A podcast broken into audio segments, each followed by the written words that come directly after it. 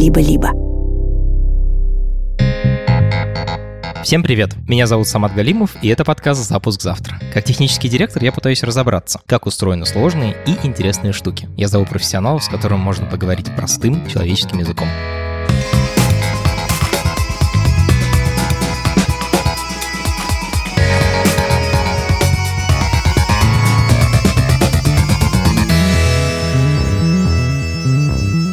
Сегодня мы будем говорить о видеоиграх, а точнее о игровых движках. Вы наверняка играли или хотя бы слышали о последних популярных видеоиграх, например, Last of Us, по мотивам которой сняли одноименный сериал на эйч би о, и он стал одним из самых популярных в истории эйч би о. Или, например, Red Dead Redemption, в который все играли примерно года полтора-два назад. Все игры строятся на каком-то игровом движке. Сегодня мы разберемся, какие возможности игровые движки предоставляют создателям игр, и с какими трудностями сталкиваются люди, которые программируют такие движки. Поговорим мы об этом с человеком, который занимается разработкой видеодвижка для одной из самых популярных игр на планете.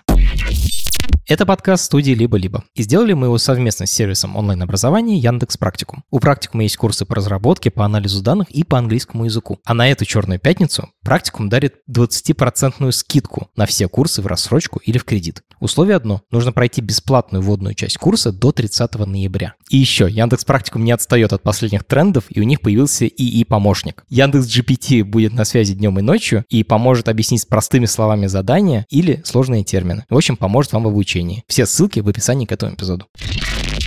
Привет, меня зовут Денис, я программист графики. Как и у всех программистов, у меня был период, когда я мечтал сделать компьютерную игру. Вот я с тобой вместе хочу разобраться прямо на пальцах, как повторить игру, которую я обожаю. Условно, вот я там вижу перед собой героя, он стоит посреди леса. Давай попробуем разбить то, что я вижу и, может быть, даже слышу, на части, такие компоненты игры, и разобраться, как работает каждый из них. Вот я вижу перед собой игрового персонажа. Он стоит на зеленом поле, рядом монстр. Как вообще появляется картинка на экране? Похоже ли это на то, как, например, рисуется картинка для фильмов, в которых много компьютерной графики? Вопрос, конечно, сложный. Тут смотри, как рисуется картинка в фильмах. Там есть неограниченное время. Мы каждый кадр генерим офлайн. Мы можем, допустим, потратить сутки на то, чтобы сгенерить кадр, вылезать его, там будет у тебя суперреалистичное освещение. В играх самая главная проблема в том, что мы хотим получить картинку близкую к той, что мы получаем в кино, чтобы она была реалистичной, но при этом мы хотим это получить тридцать или шестьдесят раз в секунду. То есть одна, одну картинку у нас время тридцать три миллисекунды. Или если, шестнадцать, если шестьдесят эф пи эс хочешь, то есть шестьдесят кадров в секунду, то это бюджет кадра шестнадцать целых шесть десятых миллисекунды. Вот. И ты можешь себе представить шестнадцать миллисекунд, допустим, и там двадцать четыре часа в кино. И при этом картинка может получаться, ну, в принципе, похожа, допустим, если смотреть там в играх, в современных играх очень красивая картинка. Слушай, тут надо обозначить масштаб, потому что я сисадмин, я привык, что запрос к веб-сайту это примерно двести миллисекунд. Ну, там, типа, в среднем. Очень хороший сайт может начать загружаться через сто миллисекунд. Но шестнадцать миллисекунд это вообще на границе осознаваемого. Да, да, то есть это очень мало, и в игре получается, что нам надо для того, чтобы сделать, вот как ты описал, просто лес какой-то, просто персонаж стоит, ничего не делает, даже со статичной камерой, то тогда нам нужны как минимум три дэ-модели этого всего, то есть нужно замоделить этого персонажа в каком-то софте, допустим, в Maya, в три дэ Max, или можно купить, допустим, это сейчас есть всякие маркетплейсы, где можно покупать готовый контент три дэ-модели. То же самое касается леса, допустим, там ты купишь деревья, или там замоделишь сам, у тебя там в игре, если лес какой-то ты хочешь разнообразный, тебе там нужно десять видов деревьев минимум. Uh-huh. Потом что-то там должно быть на земле тоже, то есть тебе нужны три дэ-модели, допустим, камней там каких-нибудь, мха там разбросанного и так далее, текстуры для них, материалы для этого всего. Это только для того, чтобы все это просто поставить на сцену. Денис, я хочу немножко суммировать, значит, первый шаг, мне нужны три дэ-модели моего мира. Например, камни и мох, который валяется на земле, или деревья, которые растут. Скажи, пожалуйста, камни, например, каждый камушек это отдельный объект в моем три дэ-мире, они типа все одинаковые или они отличаются друг от друга? Нет, смотри обычно как делается. Как обычно делается, то есть понятно, что э, вот эти модели, они представлены треугольниками в памяти компьютера. И чем больше треугольников, тем тяжелее это отрисовать, и тем больше памяти они занимают. Поэтому, допустим, модели для игр и для кино отличаются. Допустим, какой-нибудь персонаж для мультфильмов или фильма, он может там быть миллионы треугольников, там, или даже там, сотни миллионов треугольников. А для игры, там, допустим, весь бюджет кадра, это чтобы все все объекты на кадре, все, что рисуется, было там пять миллионов в современных играх. Вот, это все-все-все, все, что ты рисуешь. И поэтому персонажа пятьдесят тысяч, сто тысяч треугольников могут быть. И объекты, они не все уникальны. То есть тебе достаточно, допустим, я не знаю, три вида камня, модели уникальные именно ты берешь, их в редакторе движка располагаешь в карте и можешь делать их копии и поворачивать их по-разному. Допустим, менять им масштаб, поворачивать, чтобы делать уникальный вид, чтобы не было повторяемости. Вот, и, и по факту у тебя движок сам обрабатывает, допустим, три вида камня уникальных, но он их повторяет, рисует одну и ту же информацию. То есть это в памяти мы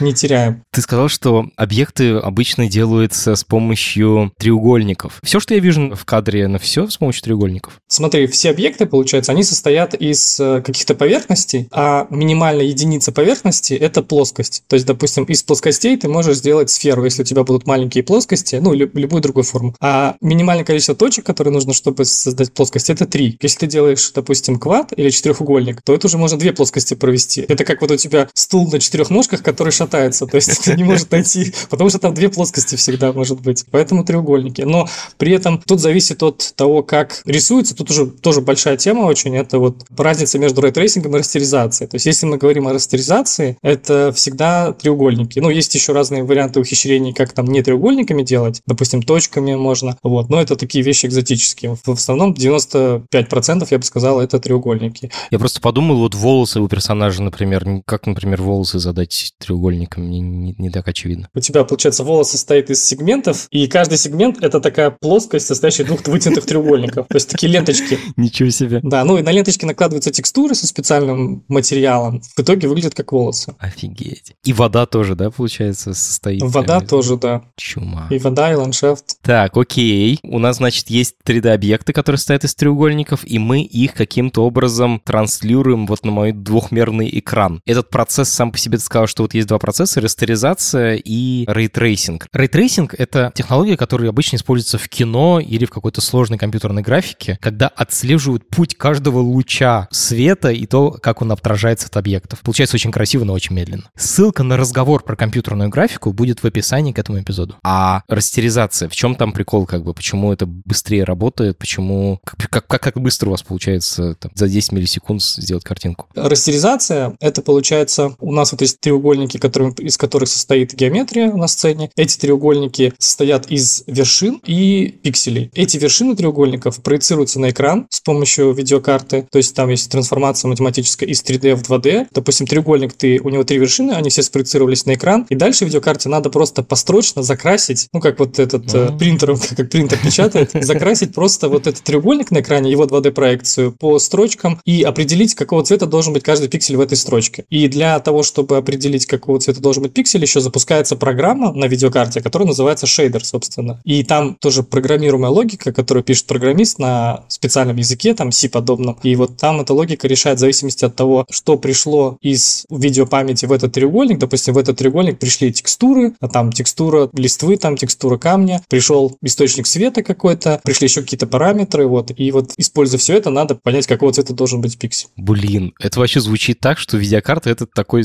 отдельный самостоятельный компьютер внутри моего компьютера со своей собственной архитектурой, со своим процессором. Ну, так, так и есть, так и есть, да. Окей, есть какой-то способ получить объекты моего виртуального мира, три дэ-объекты, которые я там вот либо сам построил в какой-то программе, либо где-то купил готовые, наложил на них текстуры, и после этого есть какой-то процесс, как видеокарта быстро на экране все это показывает. Немножко хочу еще про сам этот мир поговорить. Вот передо мной лес, например. Там типа, не знаю, сотни деревьев, как мне кажется. Че, реальность сидит человек и определяет для каждого дерева его позицию? Как это обычно делается? Смотри, в движках современных есть много инструментов, которые позволяют быстро создавать карты и игровые миры. Есть, допустим, в игровом движке у тебя панель где-нибудь там слева, справа, в разных движках по-разному. Там у тебя, получается, элементы контента, те же вот деревья там, или камни, или персонажа, и ты, по сути, берешь, мышкой кликаешь на иконку дерева, ее драг-н-дропаешь в экран, во viewport основной, и там оно появляется. И у него появляются там вот настройки, типа, как его повернуть, как его замасштабировать, куда переместить. И ты можешь переместить. Потом ты можешь, допустим, нажать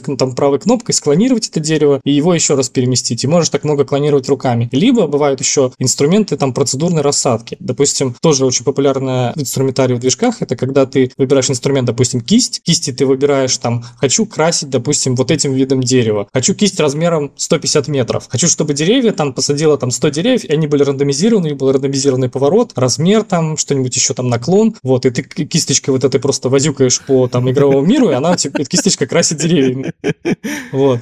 Блин, это звучит как игра Sims, если вы в нее играли, мне кажется, да, вот она да, да, да. Ну, так, так и есть, так и есть, по сути, да. Ну, или как там какой-нибудь градостроительный симулятор, там бывает, типа SimCity, City Skylines, там, да, так и есть. Причем можно еще обычно делать, что не только один объект, а, допустим, там у тебя сразу комбинация, может быть, ты рассаживаешь одновременно и деревья, и камни с мхом, и какой-нибудь еще ветки кустики, на земле, типа, да, кустики, все это, и вот так вот красишь, и все. Ну, это быстрая рассадка. Потом, допустим, если художнику что-то не нравится, он может выделить какой-то отдельный элемент, там, дерево подвинуть, если это в игровой зоне, там, или удалить, или отредактировать. Офигеть. Это реально как в фотошопе, типа, когда рисуешь картинку, только... Да, ну, по сути, можно просто относиться к игровому движку, к редактору, как к фотошопу, только в три дэ. То есть там много инструментов, которые позволяют что-то сделать, там, удалить, добавить, быстро это сделать, процедурно и так далее. Мне кажется, уже все слушатели такие, что за движок, что за движок, но до этого мы доберемся, пока еще я добью эти вопросы. Вот я иногда вижу, что листья на ветру шевелятся. Это как работает? Там реально ветер прямо гуляет по карте? Ну, как ветер реально не гуляет, то есть есть, естественно, какое-то виртуальное представление, то есть, допустим, художники те же самые или кто работает с игровым уровнем, они могут задать, сказать, что в этой карте вот у нас там есть какой-то модуль, в нем есть параметры, там настраивают, там, как это, люблю говорить, крутят крутилки.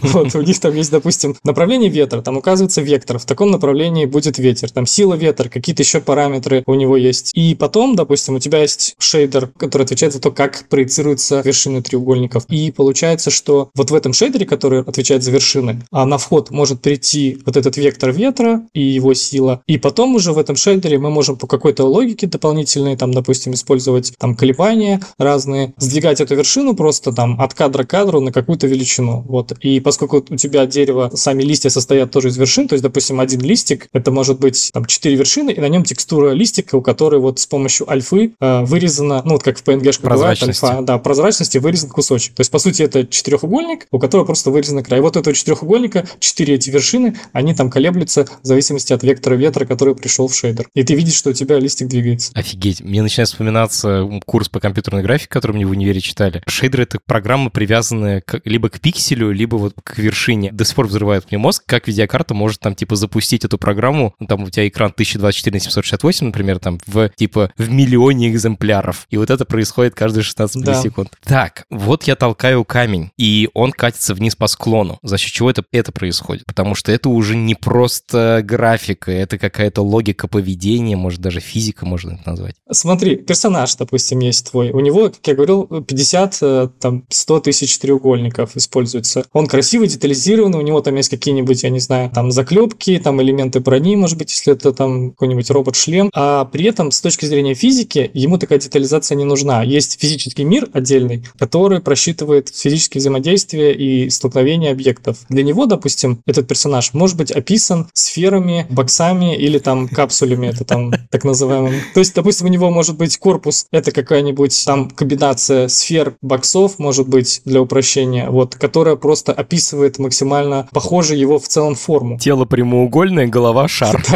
Типа того, да, голова шар, да. То же самое касается и каких-то других объектов. Допустим, у тебя есть там какой-нибудь, я не знаю, вот камень, как ты сказал, этот камень, он тоже может быть либо сферой, либо боксом, либо комбинацией. Вот. И физический движок обычно не понимает такого, что такое камень, что такое персонаж. Он понимает, что есть вот у тебя объект, состоящий там из коробка из бокса и шара, допустим, и есть другая коллекция там коробок и боксов. Они подходят друг к другу, и я просчитываю, вот есть ли пересечение между этими там боксами и сферами. Если есть пересечение, то они толкаются друг от друга. Если есть пересечение, то тогда, допустим, там может еще делаться более точный тест, то есть все-таки там в физике может быть треугольное представление, оно может совпадать, но это уже на крайний случай. То есть, говоря, сначала все сравнивать боксы сферы, потому что это быстро сравнить, на это дешево. Ага. И потом уже, если там что-то пересеклось из них, может сравниваться уже представление в треугольниках. И дальше уже после этого есть настроенные теми же самыми художниками или там геймдизайнерами физические параметры объектов. Допустим, вот этот объект, какая у него масса. Обычно в физической движке всегда есть масса, чтобы потом взаимодействие как-то сделать. То есть, допустим, у тебя себя, чтобы не было так, что там персонаж толкнул камень, он улетел как, не знаю, там воздушный шар какой-нибудь в небо. Вот, для этого сдается масса. Там еще другие параметры всякие,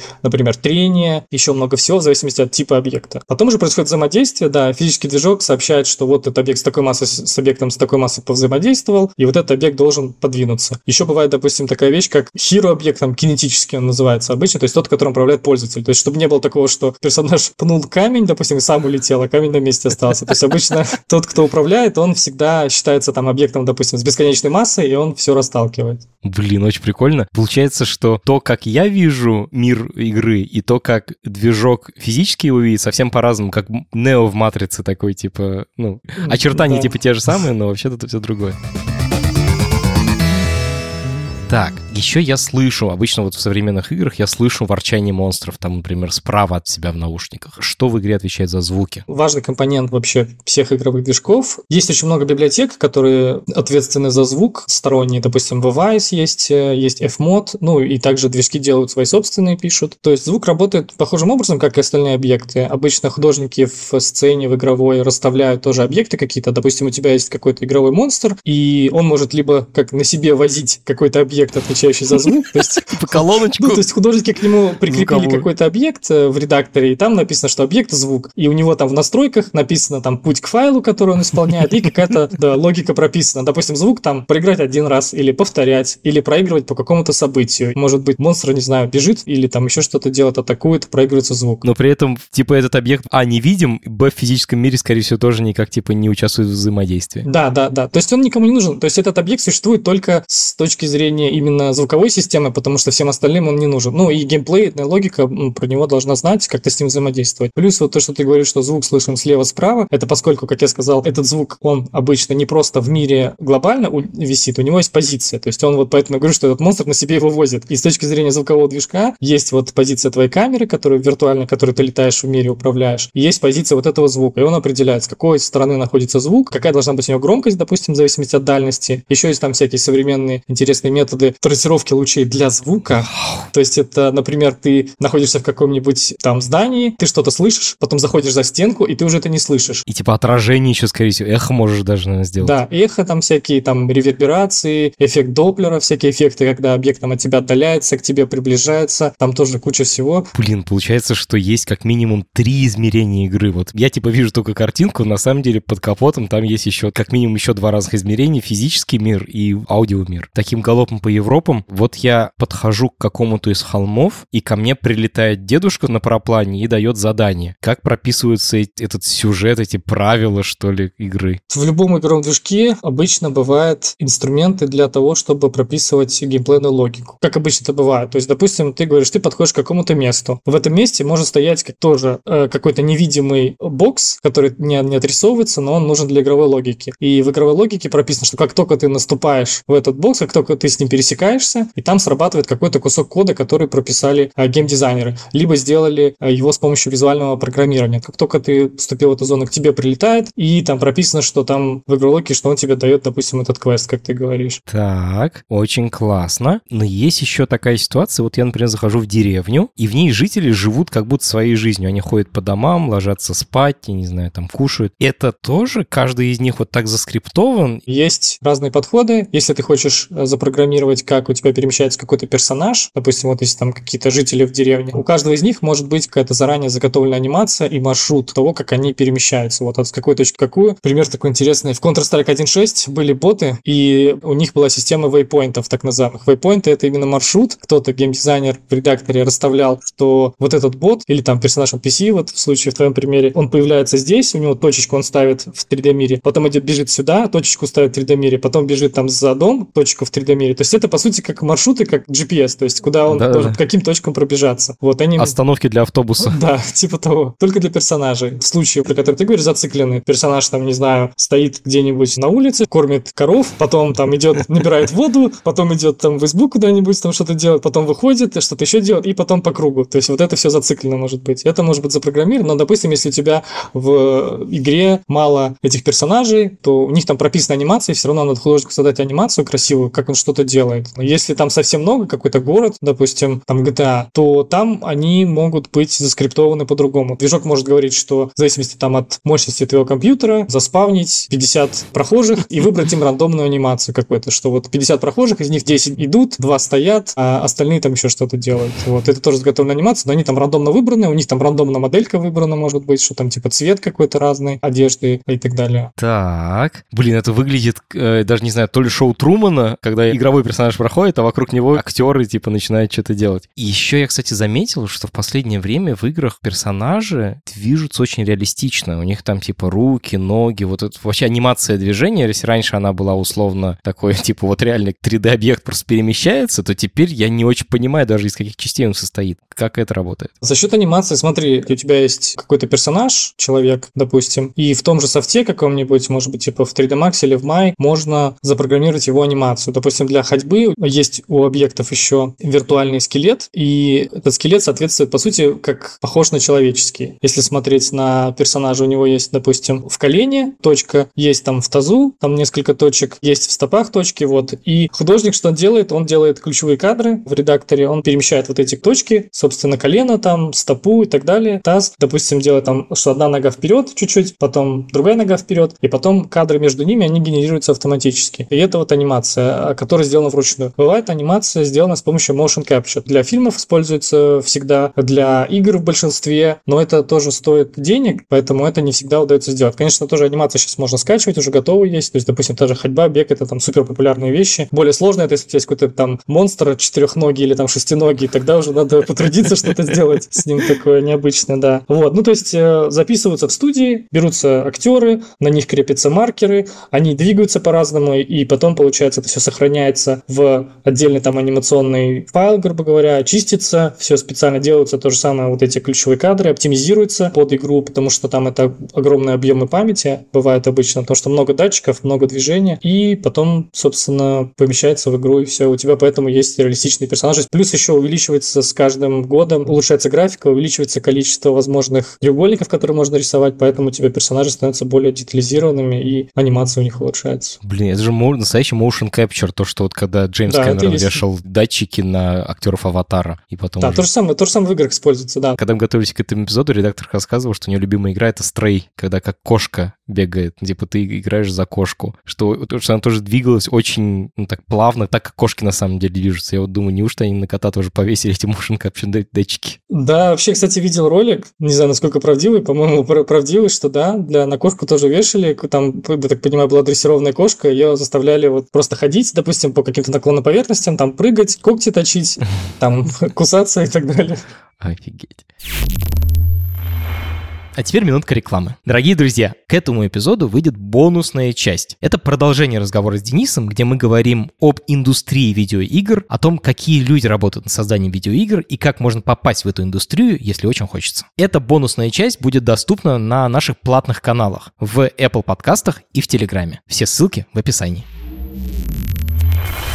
Денис, ты мне раз за разом говоришь «движок-движок». Мне кажется, все, все слушатели уже типа на взводе. Давай определим, что это за движок, потому что звучит вообще довольно крышесносно. Типа есть штука, которая позволяет тебе создать любой мир, который ты придумаешь. Я бы даже назвал это только админка бога, типа. Как это выглядит? Это визуальный интерфейс, нужно писать код. Вообще вот я когда сижу за этим экраном, типа что я вижу на экране? На движок можно смотреть таким образом, что есть у тебя, допустим, Photoshop, в котором ты рисуешь картинки какие-то, что-то редактируешь, рисуешь картинки. А движок — это то же самое, что Photoshop, только для игр. То есть у тебя там это редактор игр, в котором у тебя вместо картинки создается игра. Есть разные игры, допустим, у тебя там шутер от первого лица, есть там какая-нибудь приключенческая игра от третьего лица, там гоночка, не знаю, стратегии, но всем этим играм нужны похожие вещи. Хоть у них и отличаются, как мы уже вот выяснили, три дэ-объекты, но по сути то, что им надо, оно в целом очень схоже, поэтому все, что их объединяет, выделено в игру. Вот, допустим, как мы сказали, звуковая система есть. Звук нужен везде, поэтому он обрабатывается похожим образом, поэтому вот эта часть, она общая, она находится в движке, она не зависит от игры. В какую бы игру ты ни играл, тебе везде нужен звук. Дальше есть физика. Тоже, как бы, конечно, ты можешь разные игры делать, там два дэ, три дэ, но в большинстве игр тебе нужна физика, потому что объекты взаимодействуют между собой в игровом мире. Поэтому физическая часть, вот, ну, физический движок может называться, он тоже там присутствует. Это общая часть. Потом, допустим, у тебя есть какая-то э, логика освещения, оптимизации вообще игры так, чтобы у тебя там отсекались невидимые видимые объекты, чтобы у тебя рисовалось только то, что нужно. Применялось освещение. Допустим, освещение, оно есть во всех играх. То есть у тебя есть тени, есть свет, есть, допустим, отражение, преломление, поэтому это тоже общая часть. Потом, как я сказал, вот эти инструменты для художников, для создания игрового мира. Там рассадка деревьев. То есть, допустим, деревья рассадить, это может быть в стратегии, в гонках, вообще неважно, какая игра, любая. Поэтому инструмент общий. Поэтому вот это все, оно есть игровой движок. Это все вот эти общие части, объединенные в один. И когда ты делаешь игру, ты фокусируешься только на игровой логике в своем игровом мире. Тебе не надо думать о том, вот как, допустим, мне, а я не знаю, звук сделать, потому что, ну, тебе не надо с нуля писать, тебе не надо с нуля писать физические взаимодействия,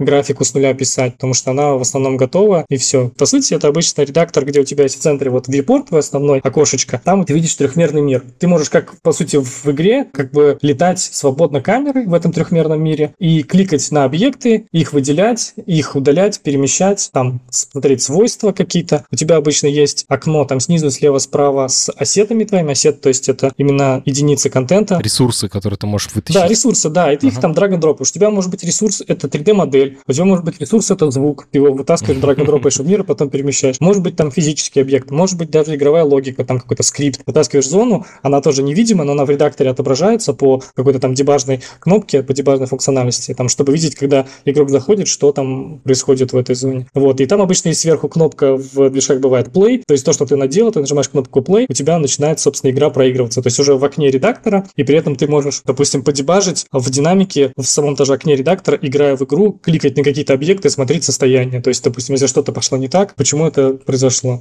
Блин, офигенно, это прямо очень визуально такое, не то, что там в коде сидишь, а прямо... Ну да. Мне тут еще в голову пришла аналогия, что роль разработчика игры получается как скорее как режиссера, типа режиссер же не особо думает там о том, как камера будет настроена, как там будет снимать, это типа работа оператора. Режиссер не особо mm-hmm. думает там о том, какие будут одежды, в смысле, как их там сделать. Это работа тоже отдельного человека, там кино делают там, триста человек, а ты просто говоришь, типа, что должно происходить, что должно быть в кадре и как они должны взаимодействовать. Да, в играх похожие роли, просто они по-другому называются. Допустим, у тебя есть геймдизайнер, который прописывает игровую логику, у тебя есть, допустим, художник три дэ-моделист, он именно отвечает за три дэ-модели, то есть он изготавливает вот эти три дэ-модели отдельно в своем софте, там, в Maya, в Max. Бывают там левел-дизайнер, допустим, это художник по картам, то есть он берет все те модели, которые произвели художники по моделям, и их именно располагает в мире красиво, их соединяет, строит между ними, там, подмазывает, допустим, чем-то там подкрашивает еще дополнительно, чтобы они смотрелись органично все в одной карте. Есть там еще, допустим, концепт-художники бывают, которые, то есть это как в фильмах тоже, в других отраслях, рисуют концепты игровых уровней или в целом игрового мира, по которым потом, собственно, вот эти вот три дэ-художники делают нужные модели необходимые, и художники по уровням, там, левел-дизайнеры, они собирают все это вместе. Знаешь, я хотел спросить, раз движок так много всего умеет, то что остается делать создателям игры? Но ты внезапно тут описал как бы работу, не знаю, на целую огромную команду. Да. То есть работа по созданию именно уже смысла происходящего или там рисунков, картинок, а не решение технических проблем, типа как их показать в компьютере. Очень интересно. Так, про команду мы с тобой поговорим подробно еще попозже. А сейчас я хочу понять, есть ли разница, когда я создаю игру от первого лица, то есть прямо из глаз персонажа вижу картинку, или от третьего лица, то есть камера стоит немножко сзади и сверху от персонажа? Разница есть, да. Если смотреть сначала от первого лица, от третьего лица, в чем разница? Обычно в игре от третьего лица бывает больше угол обзора у тебя в целом, то есть это значит, что там больше объектов может попадать в кадр на отрисовку, и у тебя нужно еще всегда иметь персонажа от третьего лица вблизи, которого ты видишь, твой персонаж, и он должен быть сделан детализированно, и для него могут быть использованы отдельные алгоритмы, как его обрабатывать, потому что он может рисоваться в большем качестве обычно, чем все остальное, потому что ты его видишь. Плюс для него нужны очень крутые анимации всегда. Допустим, в Uncharted было такие анимации сделаны интересные, когда ты проходишь рядом со стенкой какой-то, а он мог просто руку, рукой прикоснуться, типа, к ней, ну так, чтобы если он совсем близко проходит, просто руку положить. Блин, чума. То, как человек обычно делает, да, для того, чтобы не удариться в стену. Да, да, например, так. И, допустим, в игре от третьего лица все это нужно делать. То есть тебе нужно тратить бюджет игры, грубо говоря, на вот эти анимации, на три дэ-модель, на какие-то, может быть, дополнительные подходы. А если игра от первого лица, какой-нибудь типа Дума, то там другие проблемы. Тебе это вообще не надо. Тебе не надо запариваться про там, модель персонажа, но есть модели врагов. Модели тоже нужна анимация, но другие требования к ним. То есть они не должны быть такие детализированные, они не супер близко. Слушай, ты мне сейчас описал игровой движок как штуку, которая вообще практически всю техническую часть берет на себя. Давай вот про движки прямо отдельно поговорим. Во-первых, какие главные игровые движки вообще существуют? Естественно, Unreal, сейчас Unreal Engine пять, Unity, есть еще много других всяких всякие типа там Godot какой-нибудь есть, там эр пи джи Maker, там Ogre был еще движок давно. Unreal в основном там сейчас ударился в то, чтобы в фильмах использоваться, поэтому у них там фокус на всякие такие суперреалистичные решения, на графику. Но в играх тоже активно используется, тоже очень популярный движок. Окей, чем эти движки друг от друга отличаются? Вот ты сказал, что Unreal, например, движется в сторону все больше фотореалистичности. Какие у них еще такие сильные, слабые стороны, что ли? По каким параметрам ты, условно, ты выбираешь, когда делаешь игру? Ну, там, конечно, сейчас уже немножко все смешалось и движется там в разные стороны все это с, с новыми апдейтами. Но в целом концептуально в играх-движках какая бывает логика? Что есть у тебя объект на сцене, допустим, это модель. Вот ты поставил модель тоже, там, персонажа или там дерево. И вот у тебя в описании ты на этот объект кликаешь, у тебя написано, что этот объект, он модель. И все. И ты вытащишь другой объект, он только звук. А есть подход такой, называется Entity Component System. То есть это типа компонентная система, по-русски если говорить. Это когда у тебя объект, он по сути не объект, а объект это просто пустой контейнер, как бы сущность. У него там под капотом может быть какой-то айдишник или что-то еще, какой-то идентификатор. Но по сути этот объект, он коллекция каких-то других компонентов, которые придают ему свойства. Пример такой, что у тебя может быть объект, костер какой-нибудь, ну, допустим, он у тебя сразу состоит из каких-то поленей, которые горят, и ты создаешь, вот в случае с компонентной системой, ты бы создал его как? У тебя была бы пустая вот энтитя, сущность, в нее бы добавил компонент модель, эта модель, по сути, ты прописываешь, что вот это поленье, потом ты добавил бы в эту же энтитю компонент, допустим, эффект частицами, там, огонь, чтобы был, потом ты бы добавил звук какой-нибудь, типа там трескающегося вот эти вот поленья там в огне, и в итоге у тебя бы получилось вот энтитя, это написано список модель, список эффект частиц, там список компонента, там, звук и так далее. И в чем отличие? Что в случае, если у тебя просто это объекты сцены, то у тебя было бы это все отдельными сущностями, то есть у тебя была отдельно модель лежала в сцене, отдельно там эффект частиц, отдельно звук. И, допустим, тебе надо это передвинуть куда-то, ты, тебе надо все подвинуть по отдельности, а тут в этом случае ты двигаешь все вместе. Но это как бы еще меньше только из проблем. А в целом получается, что с точки зрения движка тебе обрабатывать это гораздо проще, потому что у тебя движок не знает конкретно, какие объекты, какие сущности, и, то есть какие сущности, какие компоненты имеют, он просто идет, вот я обрабатываю все модели в параллель, вот обрабатываю все эффекты частиц, все звуки, все звуки и так далее. Вот. И получается, что в этом случае у тебя обработка всего этого быстрее гораздо происходит, и этот подход более расширяемый. То есть у тебя есть компоненты, которые расширяют свойства конкретного какого-то объекта. То есть ты собираешься как из конструктора сам. А в случае с объектами в сцене обычными, у тебя это получается гораздо сделать сложнее и потом сложнее поддерживать. Супер, понятно. А сколько людей вообще их разрабатывают? Потому что звучит как супер большие проекты. Ну, сами движки. Точно сказать не могу, но много людей. Там сотни, тысячи. Охо-хо. Ну, потому что, как, я, как мы обсуждали, то есть есть много частей, допустим, вот звук, физика, графика. Только в графике там куча людей, которые разрабатывают новые фичи для этих движков. А в Unreal там вот добавляли, может быть, ты слышал, что добавляли в Unreal Engine пять, то есть такие киллер-фичи, это было Nanite или Nanite, это отрисовка геометрии, более крутая, next-геновая такая, и система освещения реалистичного Lumen. И только над Lumen я просто смотрел там по ним презентации, как они работают, потому что я как бы тоже работаю над движком, а не над игрой. Поэтому только вот над этими именно графическими фичами там работали десятки человек. А это, по сути, графические фичи, которые составляют часть графического движка в игровом движке.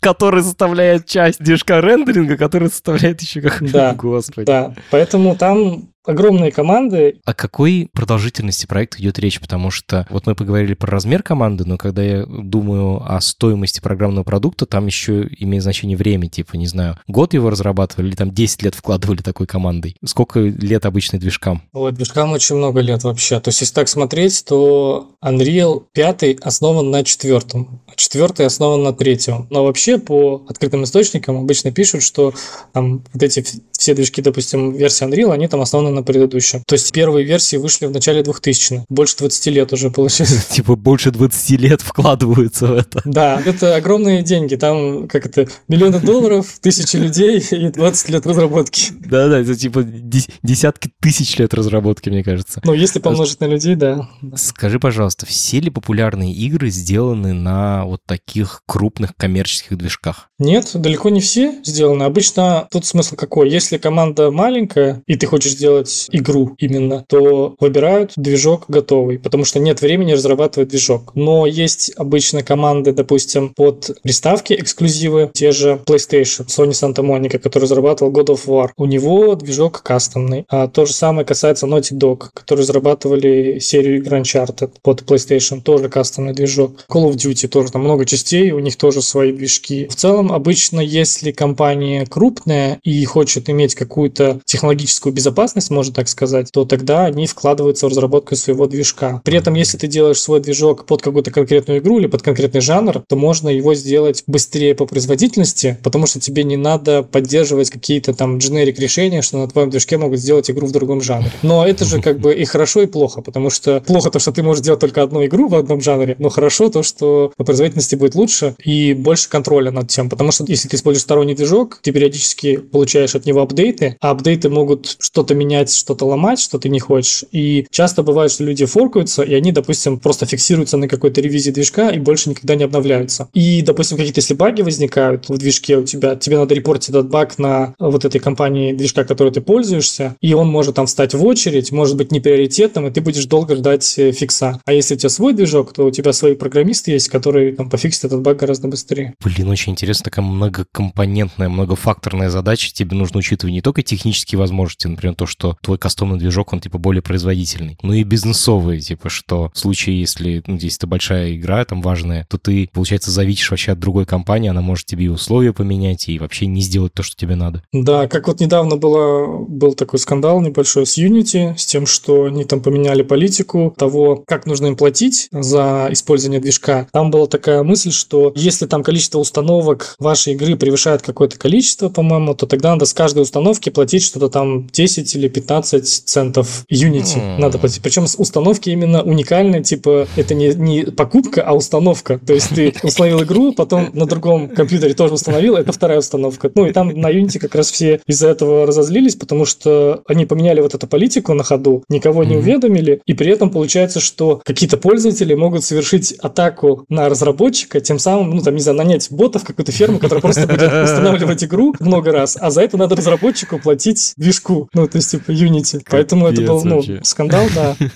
Эти движки очень мощные платформы для разработки. Ты уже упомянул, что они иногда используются для кино. Используются ли они для разработки не игр? Ну, короче, для разработки чего-то, кроме игр. Да, да, да, да. Ну, тот же Unreal может использоваться для, помимо кино, симуляторы могут быть различные. Ну, и, допустим, есть движки, которые сделаны под игры и под там, симуляторы. Допустим, вот российский движок есть Unigine. У него там портфолио, если посмотреть на сайте, там они под различные, допустим, авиасимулятор используется. Потом архитектурный какой-то софт, допустим, тебе нужно сделать визуализацию, там какой-то новый, не знаю, жилой комплекс, бизнес-центр, завод, все что угодно. Визуализацию сделать там суперточную, у тебя там размеры должны, ну там тоже другие требования, потому что там должны быть детали, размеры все выверены, для этого используются. Ну то есть все, что касается такого вот производства, бизнеса, там может быть какие-то детали, ну кад, то есть это именно для проектирования, визуализации, там медицинские тоже могут быть какие-то визуализации. Ну то есть много таких вещей, которые не связаны с играми, но связаны с графикой, но там бывают другие требования немножко. Если какую-то деталь, там двигатель надо, допустим, автомобиля, там чертеж его трехмерный сделать, у него там могут быть миллиарды треугольников, потому что там надо, чтобы все там болты, там какие-то заклепки, все это было трехмерно. И там тоже всякие алгоритмы, которые используются для оптимизации. Но там типа игровой логики никакой нету, естественно, звука нету. Там нужно просто быстро это отрисовать эффективно. Ты это уже немножко затрагивал с точки зрения разработчиков движков. А вот я написал игру, например, на Unreal Engine, она, моя игра, запустится сразу и на PlayStation, и Xbox, на Windows, или нужно как-то специально еще мне, как разработчику игры, что-то для этого сделать? Смотри, как разработчику игры, если ты хочешь, чтобы игра работала на ПК, на приставке, то, во-первых, там у приставок могут быть свои требования к интерфейсу, как минимум. Допустим, если посмотришь на приставочных играх, интерфейс обычно он как-то сделан более лаконично, и там крупнее элементы. То есть, рассчитано на то, что ты смотришь на него не в упор, там, сидя за стулом на компьютере, ты смотришь там с дивана, допустим. Поэтому там ее элементы обычно бывают больше. Плюс, естественно, тебе надо переделывать систему э,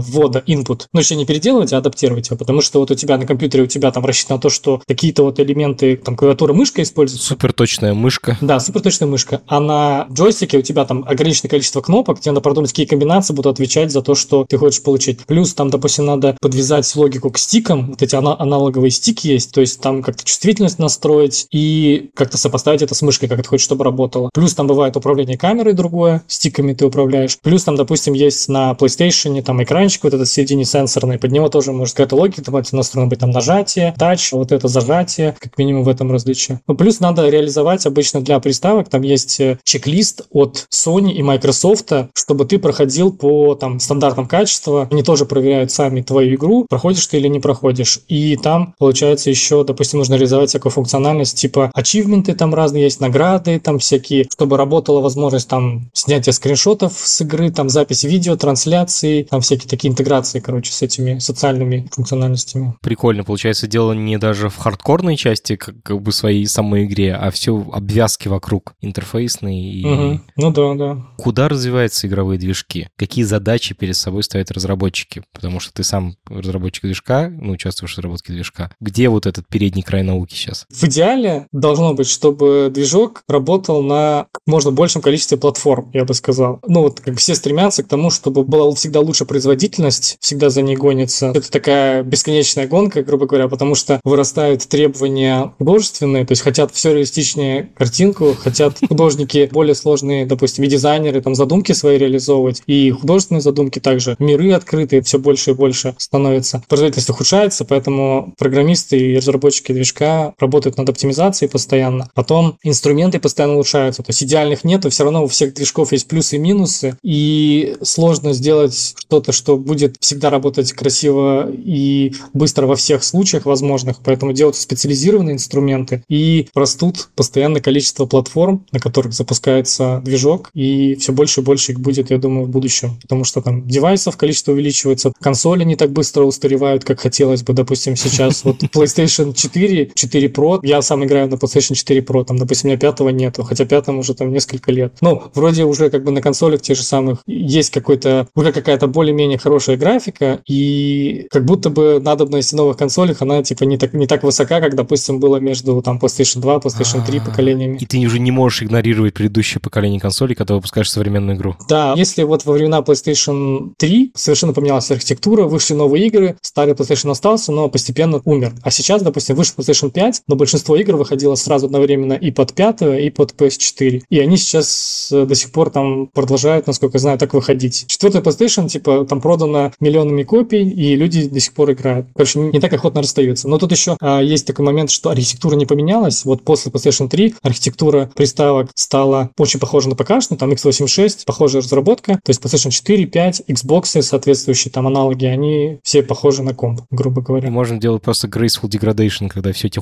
чуть-чуть становится похуже, но типа все равно продолжает работать. Ну, там оптимизации нужны, да, но в целом да, то есть все похоже. Поэтому так сказал. Но тут нету какого-то идеала, в отличие вот если говорить просто про графику, там уже другой передний край науки.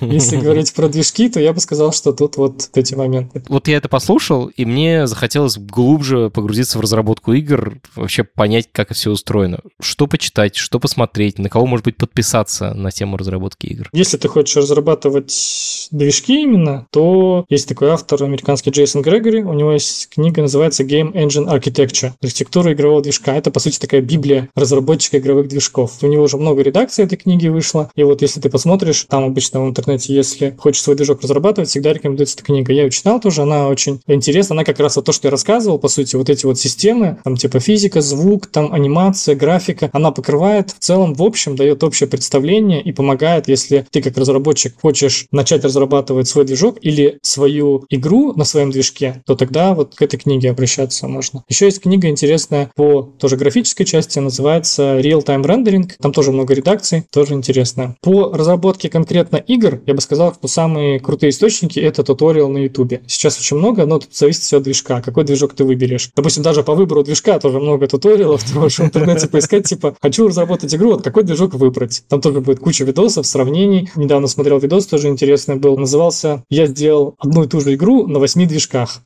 Охренеть вообще. Ну, игру это как бы там громко сказано, то есть там просто чувак сделал простенькую игрушку, где там какой-то два дэ... Демку. Да, два дэ персонаж бегает слева направо и ловит какие-то там монетки, которые падают с неба, и там получает за это очки. То есть очень простенькая игра, но зато он рассказал, что стоило ему сделать эту же игру на разных движках, сколько времени заняло, и, ну, в принципе, это дает такое очень общее верхнеуровневое понятие о том, как вообще, эти, чем эти движки отличаются. Но есть специализированные видео. Как минимум, как сетап этих, типа, в каком ты час потратишь на это, а в каком два дня будешь, как бы, развлекаться. Да, да. Да, ну, я говорю, по Unreal, допустим, и по Unity там очень много туториалов на YouTube. На любой вопрос, как сделать какую-то там первые шаги, как засетапить, как там объекты сделать, чтобы взаимодействовали и так далее. Куча всего. Ссылку на пару классных роликов мы положим в описании к этому эпизоду. Денис, спасибо тебе огромное за этот... Мне очень понравился разговор. Кажется, он очень интересный и так вводит в тему. Это подкаст студии «Либо-либо». И сделали мы его совместно с сервисом онлайн-образования Яндекс.Практикум. Над подкастом работали редакторки Маша Агличева и Рита Берденникова, продюсеры Настя Медведева и Данил Остапов, звукорежиссер Юрий Шустицкий. За джингл спасибо Алексею Зеленскому.